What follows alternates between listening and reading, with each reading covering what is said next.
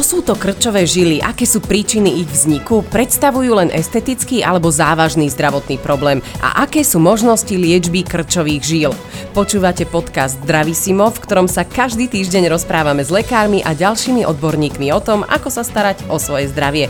Ja som Didiana a dnes je tu so mnou cievny chirurg dr. Tomáš Dulka. Budeme sa rozprávať o probléme, s ktorým sa stretáva viac ako polovica populácie Slovenska.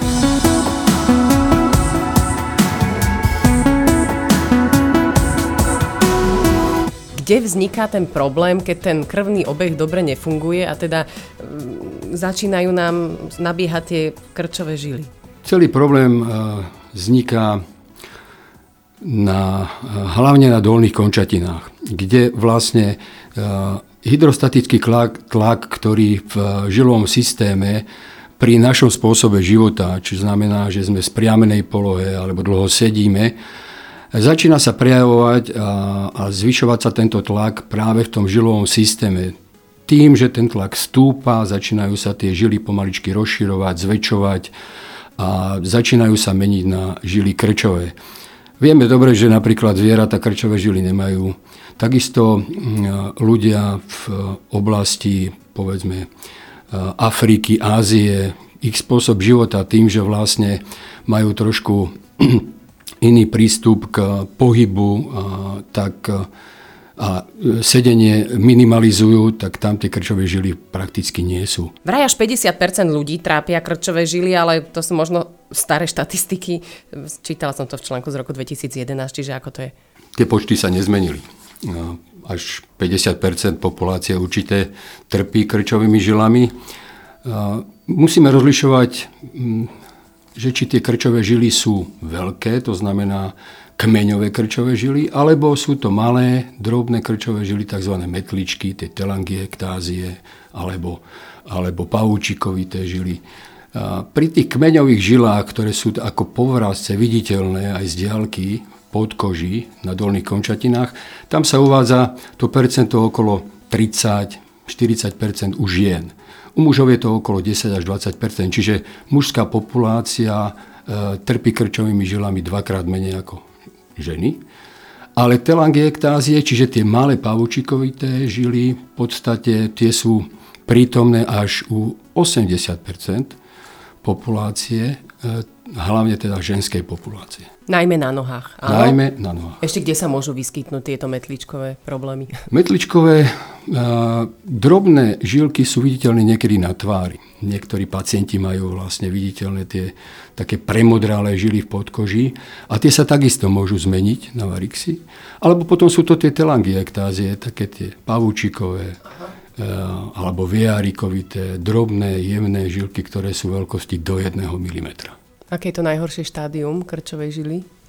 Tak sú to kmeňové krčové žily, čiže veľké krčové žily a práve tieto krčové žily, pokiaľ nie sú odstránené a nie sú liečené, tak môžu viesť potom k závažným zmenám na dolných kočatinách a môžu v konečnom dôsledku vyústiť aj do toho nepríjemného vredu predkolenia. A môže byť aj otvorený vraj ten vred, a že ten, to je otvorená rana? Dobre, tomu áno, áno, je to otvorená rana. Tá otvorená rana môže vzniknúť spontánne, alebo môže vzniknúť len po jemnom nejakom poranení. Niekde zakopneme ho o nejakú stoličku a vznikne zrazu vred.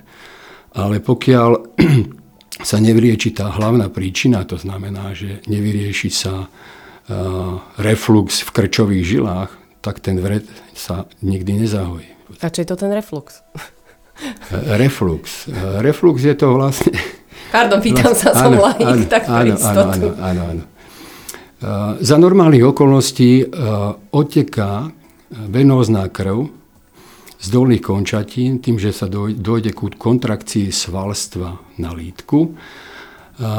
Po došlapnutí dochádza, dochádza ku kontrakcii svalstva. Tým sa ako keby vymasíruje krv z dolnej končatiny, z toho žilového systému. Za normálnych okolností späť tá krv sa nedostáva, pretože v každej žile je niekoľko chlopničiek na rozličných úrovniach. Tie chlopničky sú ako keby také spätné klapky a vyzerajú ako, ako vtáčie hniezda alebo lastovičie hniezda, ktoré sú vedľa seba umiestnené.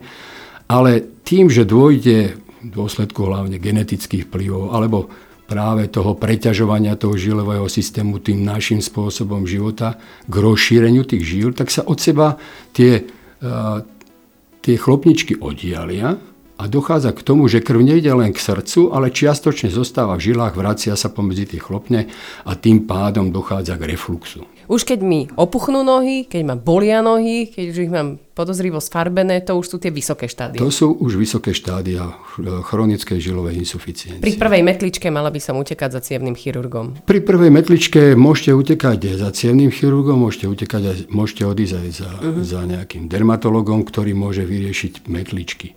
Ale pokiaľ je tých metličiek viac, tak môže byť príčina nielen tých metličkách, ale pod tým sa nachádzajú práve tie retikulárne žilky alebo retikulárne varixy. A tie spôsobujú čiastočný reflux do týchto metličiek. Čiže keď chceme vyriešiť metličky, najskôr musíme zavrieť tú sieť pod tým, alebo tú odtokovú žilu, alebo alebo plniacu žilu. Dobre, jak ja? Ja to nedokážem, ale dokáže to ten dermatolog, alebo dokážete to vy ako cievný lekár? A, Viac, viac je to v e, súčasnosti v rukách e, cievných chirurgov alebo angiológov ako v rukách dermatológov.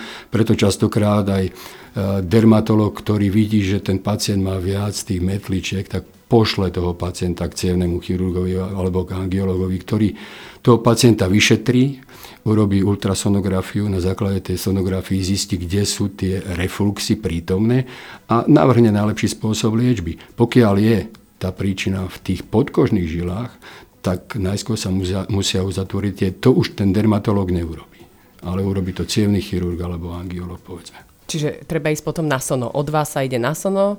Áno, určite. Určite každý pacient, ktorý má krčovú žilu, ktorý má metličky, viac metličiek, tak by mal podstúpiť sonografické vyšetrenie. Čiže sonografické vyšetrenie potom odhalí, čo je príčina tých, tých krčových žil, čo je príčina tých, tých metličiek, E, určí, kde sú tie refluxné miesta a tie refluxné miesta potom sa dajú odstrániť. Tie refluxné miesta sú väčšinou v povrchovom systéme a tam potom zasahuje ten, ten cievný chirurg. Kde vlastne prídeme k tým krčovým žilám, tak e, veľké percento je asi dedičnosť? E, genetika zohráva hlavnú úlohu v, pri vzniku krčových žil. Potom zlé sedenie, málo pohybu. A napríklad aj teraz mám prekryžené nohy, to je zle? A prekrížené nohy, pokiaľ máte pár minút, tak vôbec to nevadí, pretože za pár minút sa postavíte, idete sa prejsť a, a vlastne tá krv sa dostane z tých žíl dolných končaník pekne týmto kontrakciou sval, svalstva von z tých z dolných končaník. Ale pokiaľ samozrejme sú situácie, kde tie prekrížené nohy by mali byť, ja neviem, hodiny a, alebo podobne, čož si myslím, že to je skôr taký mýtus, tie, tie prekrížené nohy. Pretože nikto nedokáže s prekríženou nohou, nohou sedieť pol hodinu, pretože dôjde nielen k tomu, že sa uzatvorí žilový odtok, ale zároveň dochádza k tlaku na nejaký nervík a za chvíľku tá noha strpne. Čiže ten človek sa musí prejsť. Takže skôr si myslím, že tie krčové žily nie sú až také podstatné. Vy ste neverili, keď máte sukňu, že čo človek dokáže aj pol hodinu mať prekrížené nohy, lebo musí. Áno, sú, sú také situácie, sú spoločenské situácie, kde áno, že musí byť e, dáma s prekríženou nohou dlhšiu dobu, ale si nemyslím, že kvôli tomu by mala u nej vzniknúť nejaká krčová žila.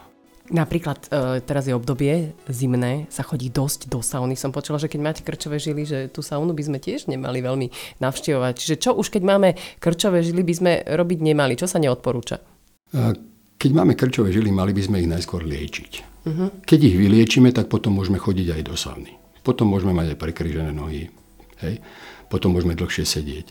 Pokiaľ ale ich nemáme ešte vyriešené, vyliečené, tak tá sauna sa nedoporučuje, pretože to teplo spôsobuje rozširovanie žíl a tým vlastne tým rozšírením žili, žíl vlastne dochádza k zostupu tlaku krvi v tých žilách a ten tlak sa potom prenáša aj na tie vetvičky a dochádza k rozširovaniu tých krčových žil. Nie je moc e, vhodné teda saunovanie. Samozrejme, pokiaľ tie štádia sú štádia metličiek, pár metličiek, jeden varix, sauna myslím, že neškodí. Ale keď je už to štádium pokročilé, tak určite saunu nie. Čiže vlastne môžeme pokračovať s tým, že keď máme problém s krčovými žilami, máme podozrenie, že sa nám jednoducho tvoria, alebo teda, že ich máme dané geneticky, že ich určite zdedíme po jednom alebo druhom alebo po obidvoch rodičoch, treba navštíviť lekára. Prídem k všeobecnému, potrebujem od všeobecného listoček, aby som mohla ísť k vám, alebo ako to funguje?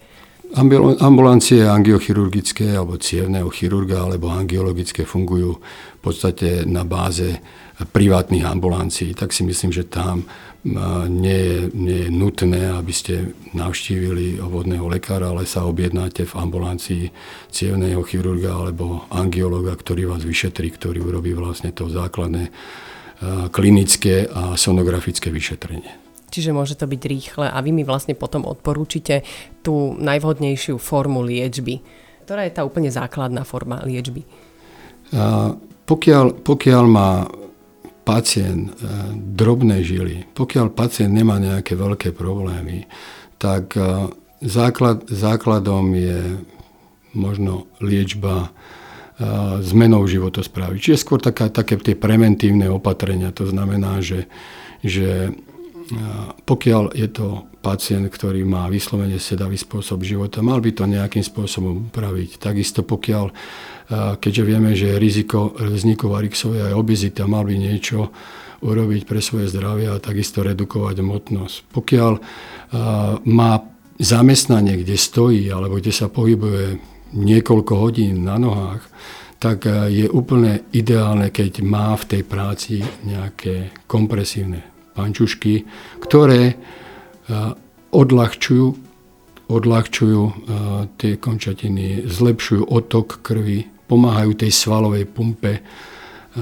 aby sa viac krvi teda dostalo z tých, z tých žíl v dolných končatinách smerom k srdiečku.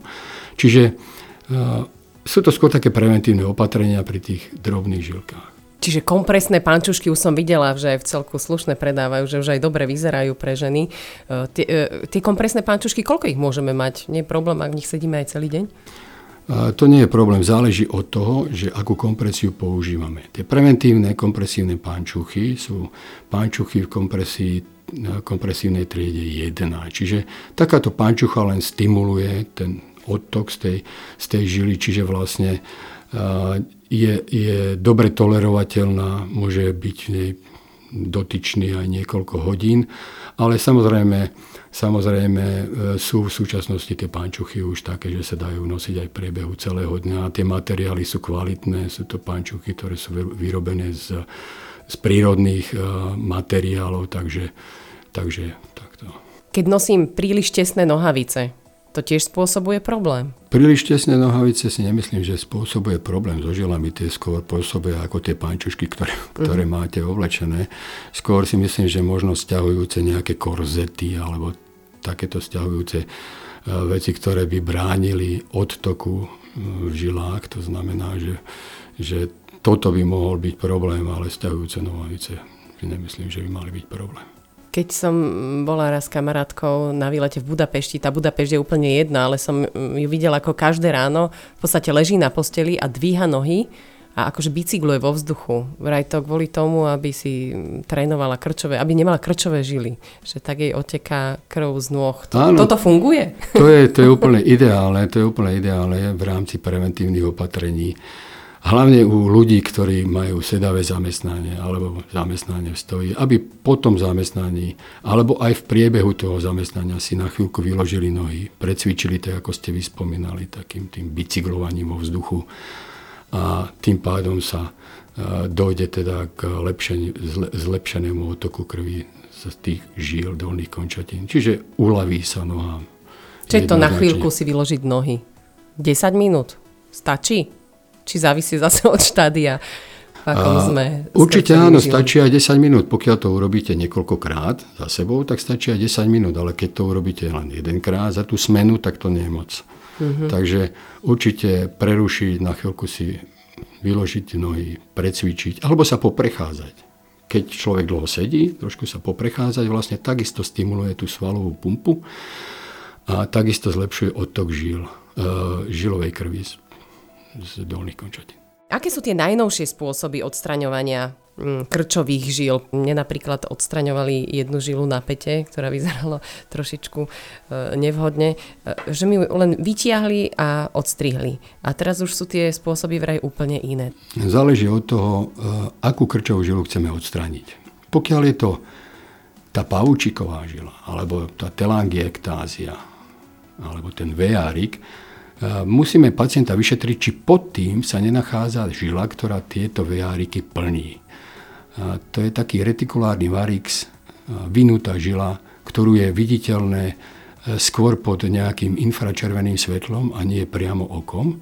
Takže je dobré, keď toto vyšetrí ten odborník a vlastne najskôr odstráni túto žilu. To odstránenie spočíva v tom, že pomocou sklerotizačnej látky, čiže to je látka, ktorá sa napichne do žily, tá látka žilu poškodí znútra tým poškodením dochádza k postupnej prestavbe tej žily na taký väzivový prúžok. Čiže už ten vejárik nemá plnenie zo spodu, alebo tá, tá pavúčikovitá žila, alebo telangiektázia.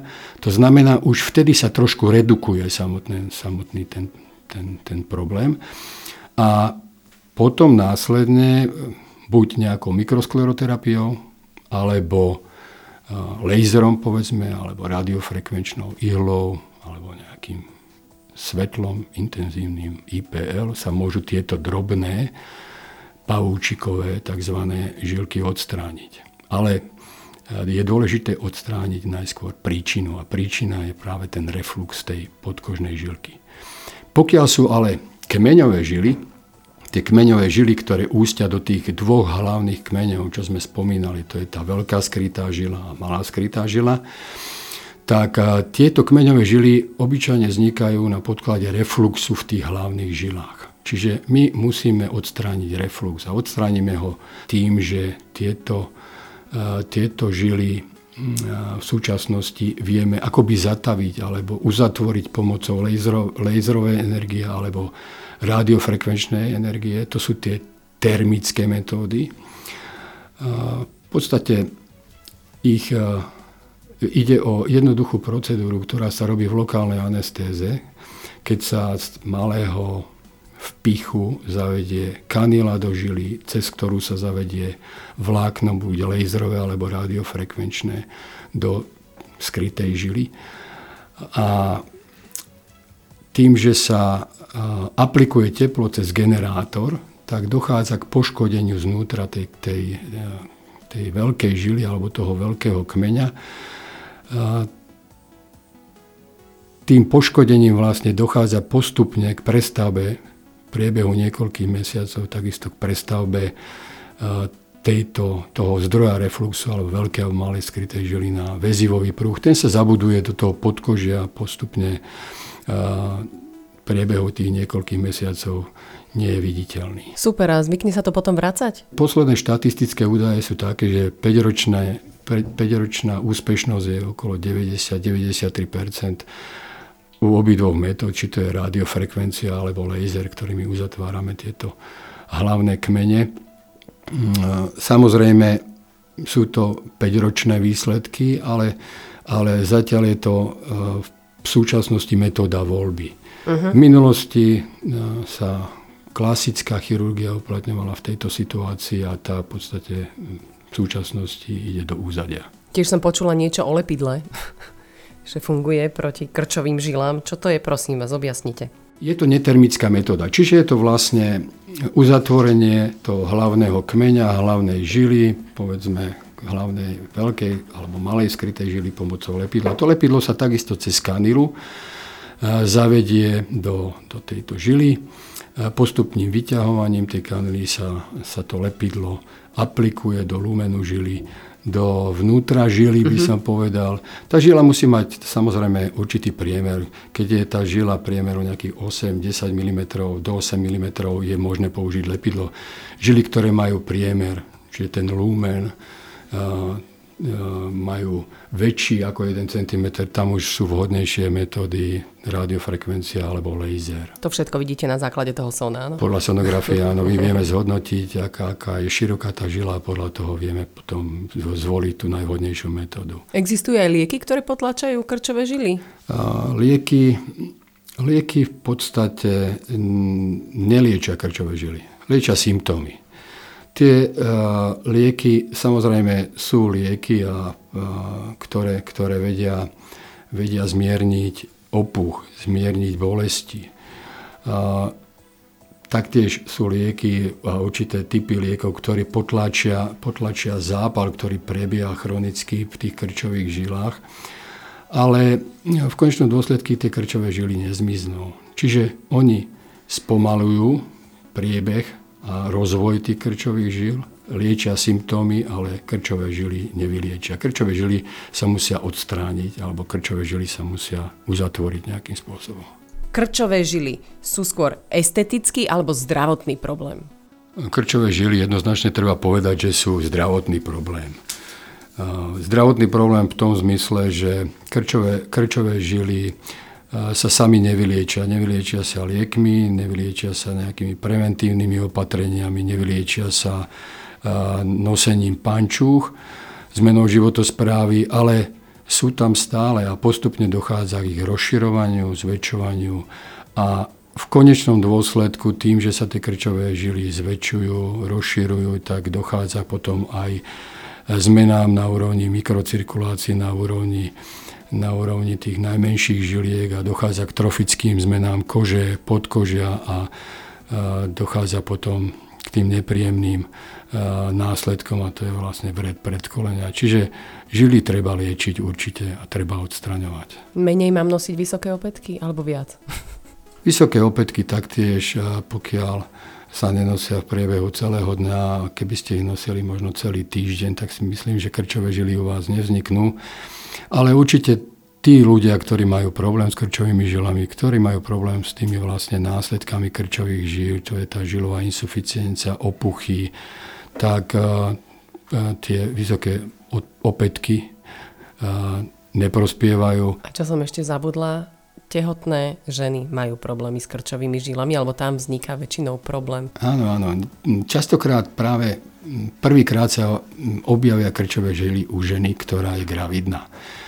A nie je to len spôsobené tým, že sa zväčší maternica a ten plod, ktorý nalieha na žily v pánve, ktoré zabraňujú teda otoku toho, tých, tej žilovej krvi a s tým súvisí ten pretlak v žilách na dolných končatinách a vznik varixov, ale zároveň sú to aj hormonálne zmeny, ktoré vlastne spôsobujú oslabovanie tej žilovej steny. Tá žilová stena ochabne a začne sa e, rozširovať e, samotná, samotná, povedzme, samotný kmeň a ako sme už spomínali, tým dochádza k oddialeniu e, chlopničiek, návrat krvi, reflux.